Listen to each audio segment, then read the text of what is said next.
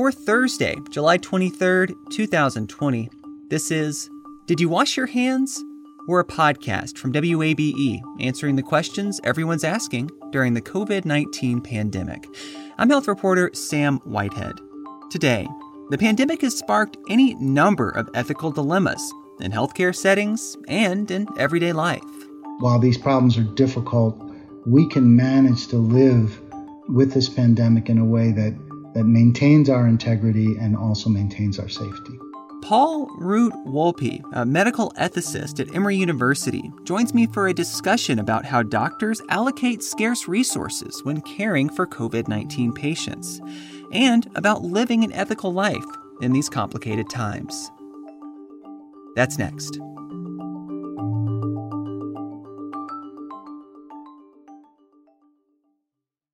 You love free, and at Ameris Bank, so do we. That's why we're proud to offer worry free, hassle free Ameris Bank free checking. Manage your money your way with convenient access to digital, mobile, and telephone banking, all with no monthly service fee or minimum balance requirements. At Ameris Bank, we're with you. For more information or to open an account, visit our local bankers in person or online at amerisbank.com slash free checking. Other fees such as overdraft fees may apply. Ameris Bank, member FDIC, equal housing lender.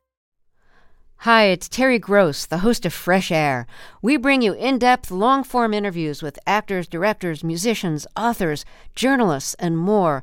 Listen to our Peabody Award winning Fresh Air podcast from WHYY and NPR. Support for WABE's local coverage on maternal health and mortality comes from Georgia Health Initiative, whose mission is to inspire and promote collective action that advances health equity for all Georgians. Learn more at georgiahealthinitiative.org. As COVID 19 hospitalizations rise in Georgia and resources become more scarce, doctors could soon have to make hard decisions about which patients get care. That's why healthcare facilities have written out policies to make these decisions easier, says Paul Root Wolpe, a medical ethicist at Emory University.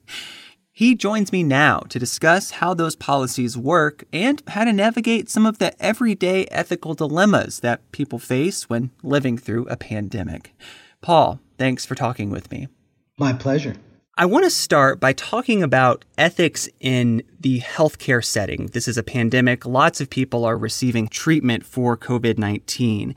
And we've been hearing more and more recently that facilities have been more and more strained. They've been seeing more and more patients. Grady Memorial Hospital this week even said that it is full, essentially. And all this to me points to this idea that we only have a fixed number of healthcare resources to hand out to people who need them. So, thinking about how we allocate those resources equitably, what should healthcare providers keep in mind if they're in a situation when they say have to pick and choose with this scarcity of resources? So I think it's very important for people to realize that it isn't and shouldn't be up to the healthcare providers to choose what resources to give which patient. A healthcare provider's responsibility is to do everything they can for the patient in front of them, not to be worrying about if I help this patient, will I have enough resources for the next patient? That has to happen in a separate way. And so at Emory and uh, around the country, bioethicists have been helping health systems write policies that help them allocate ventilators, ICU beds, help them triage. So when that moment comes, the policy of what you should do should be clear. And what's interesting about that is different states and different healthcare systems have written slightly different policies. So, exactly what you might do in Georgia in a particular situation can be different than what they'll do in New York or what they'll do in Colorado or Texas or California. So the idea that policy makes this decision reminds me of something that I think people might have heard early on. There was this policy, I guess it was, from a healthcare system in northern Italy that went really into detail about how to allocate a resource such as a ventilator. So you think something like that should be instituted? So we they have been. So I spent the first few months of COVID, as did all of my colleagues. I am currently the president of the national association that brings together all bioethics program directors, and all we talked about for months was how to help our healthcare systems write these policies. In New York, for example, there's a state policy, so there are also state policies. But you're right. When the time comes, policies are just on paper. In the real lived experience of the healthcare system, things are often more complex than policies can imagine. So, in most cases, what these systems are doing is creating small committees that look at each case and apply the policy in the real world at a real time with all the nuances and all of the complications that are hard to get into policy. What you don't want is the healthcare provider in charge of that patient making this decision. So these committees are made up of nurses and doctors and ethicists and legal counsel sometimes and other people from the system who have no direct patient care.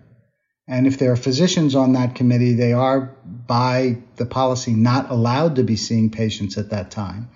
So that allocating these resources can be made by people who are trying to do their best to both help all the patients and make sure that the resources are used as best they can be. And I'm assuming without that kind of emotional connection to the patient, which we could assume might cloud a physician's judgment. Exactly. And it's, it's actually more than just emotion, it is a physician's fiduciary responsibility, their legal and moral responsibility to do what's in the best interests of their patients. So if I have to decide between my patient and another patient to get a resource, I actually have a conflict that's more than just a theoretical one. I actually have a legal and a moral conflict. So that's why we try to make sure that the doctors who are actually treating patients are not making these decisions. What guides these policies? I'm thinking if you have two patients competing for a particular resource, each one of their personal situations, their stories, their lives, how old they are, how healthy they are is potentially going to be so infinitely complex. How do you prioritize in these kinds of policies who gets care? You're right. It's very difficult. So, this is how we started. Uh, most places thought you could start with an objective physical measure. For example, um, we have a measure of general health called SOFA, which stands for Sequential Organ Failure Assessment, that are used in critical situations, where you look at a number of different measures respiration, the immune system, and you come up with basically a score of how healthy or in how much distress an individual is.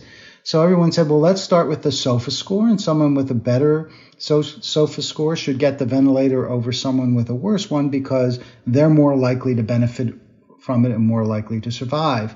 But even that began to become controversial. So, for example, the disability community said, wait a second, we start out with certain deficits um, that start us out with a lower SOFA score. So this is discriminatory against people with disabilities.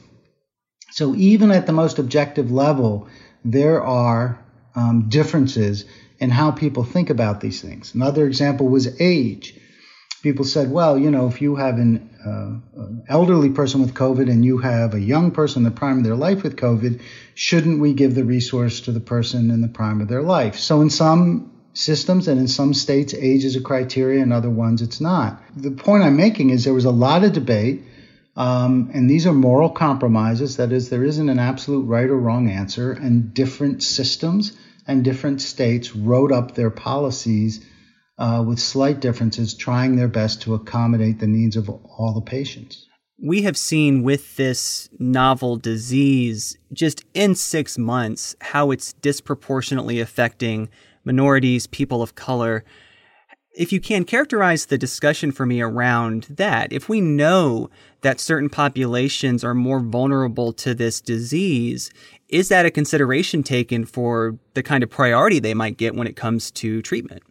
Yes, and there are real challenges to that. Let's say that you wanted to really give some benefit or advantage to disadvantaged populations to put them on a more even keel with those who um, have a bit more resources, who can get to the hospital more quickly, who have stronger medical advocates because they're more involved in the system.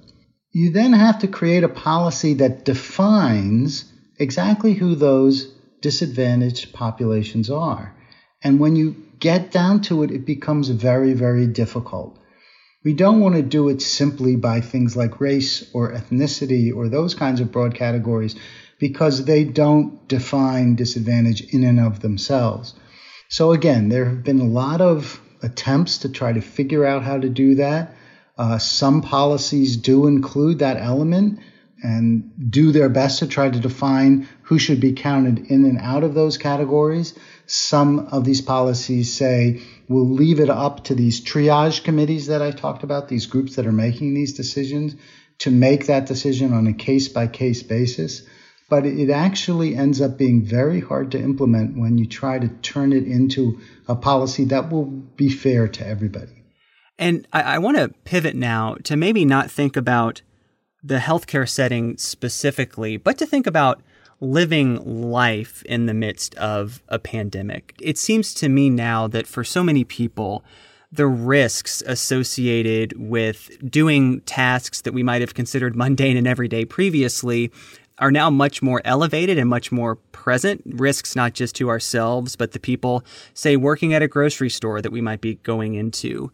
How do you think people should conceptualize the kind of risk that we're all living in these days, especially considering that for a vast majority of us, we've never had to think about the ethical implications of, say, going to a restaurant, going to a grocery store, that, that kind of thing. I think you're absolutely right that COVID has caused us to rethink the nature of our public responsibilities. When I hear people talk about not wearing a mask and then talk about their own rights, I can only think about how selfish it is to not recognize that you're not wearing a mask puts me at risk or someone else at risk who might be immunocompromised or have other reasons that they could be especially vulnerable to infection. Um, this really is a measure of the degree to which we as community members are willing to make very small sacrifices for the welfare of others. I have watched with a kind of fascination um, the way in which people are being both extremely careful and solicitous of others and also trying to understand exactly what their responsibilities are. How far away do we need to stand? When do I put on my mask? When is it okay not to wear a mask? These are all things that we're trying to negotiate with each other it has been, I think, particularly difficult because we've gotten a lot of mixed messages from our leadership, federal leadership, state leadership, even city leadership in some places have given us different kinds of messages, and that has made it much more difficult than if we had gotten a unified message. But I think now we've come to the point where there is consensus almost universally by at least those who have training or represent strong political health leadership that uh, masks are required while the uh, infection rate is um, increasing the way it's increasing. We've had an unfortunate learning curve, but I think we're now at the place where people are beginning to really appreciate the need to take this very seriously and to do those simple things that protect all of us from these increasing infection rates that we're seeing. You mentioned this learning curve, and as we were discussing policy building for healthcare settings, you said there are so many questions and not a lot of easy answers. I wonder your take on kind of the American public's ability to grapple with something this big and unknown, but at the same time so dangerous, especially when it comes to figuring out what's right and wrong. Because I think the voices that get elevated um, are the extreme voices, people who say are very anti-mask, or who you know want to cloister in their homes and never leave again. But I don't really know if that's representative of the broad swath of our country who's like kind of confused still. Um, is it fair to people to say this this is hard to figure out and to kind of give them space to do that? We've had kind of a perfect storm of difficulty around COVID.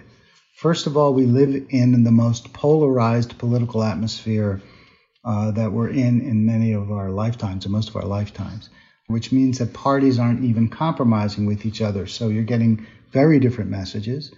We have had a systematic attempt to undermine definitions of fact and truth that have made any statement, no matter how well um, backed up by the evidence, suspect. And on top of that, we've gotten enormous mixed messages about what we should do in this country and how we should behave. So when you put all of that together, that is what I think has led to the confusion that a lot of the public has had oh, since uh, you know, March. But I don't think that that confusion is justified anymore. I, there is consensus broadly across almost all experts and across the world about what this is and how to prevent it and what actions will decrease our infection and our death rates and what actions will increase it.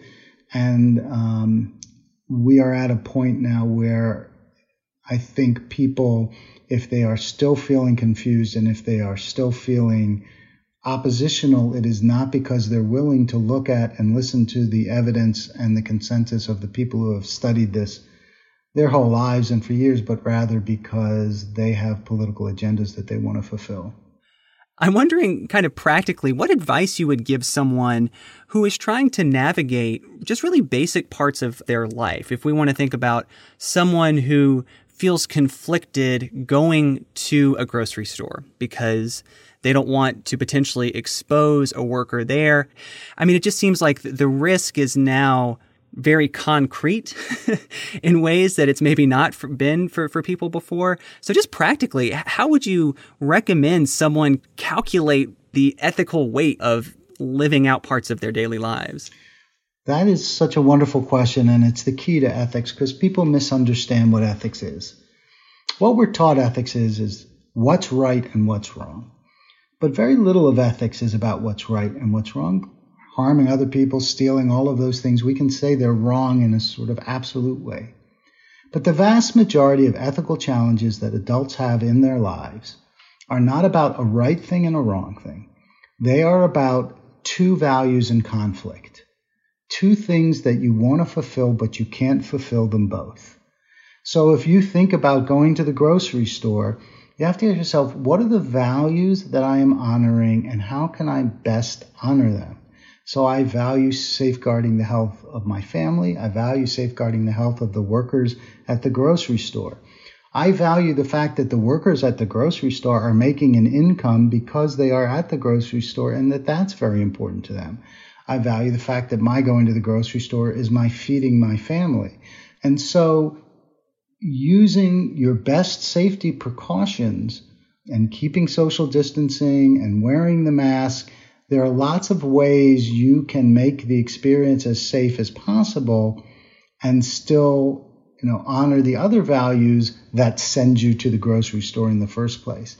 And this is a calculation we each have to make in our lives and we made it before covid about all kinds of things where our values are in conflict covid makes it a little bit more difficult and makes the stakes higher but the same calculation has to happen for each of us and I think the way in which we try to get around it is by making those values explicit to ourselves. Why do I feel the need to do this? And why do I feel the need to do that? And how are those two things in conflict?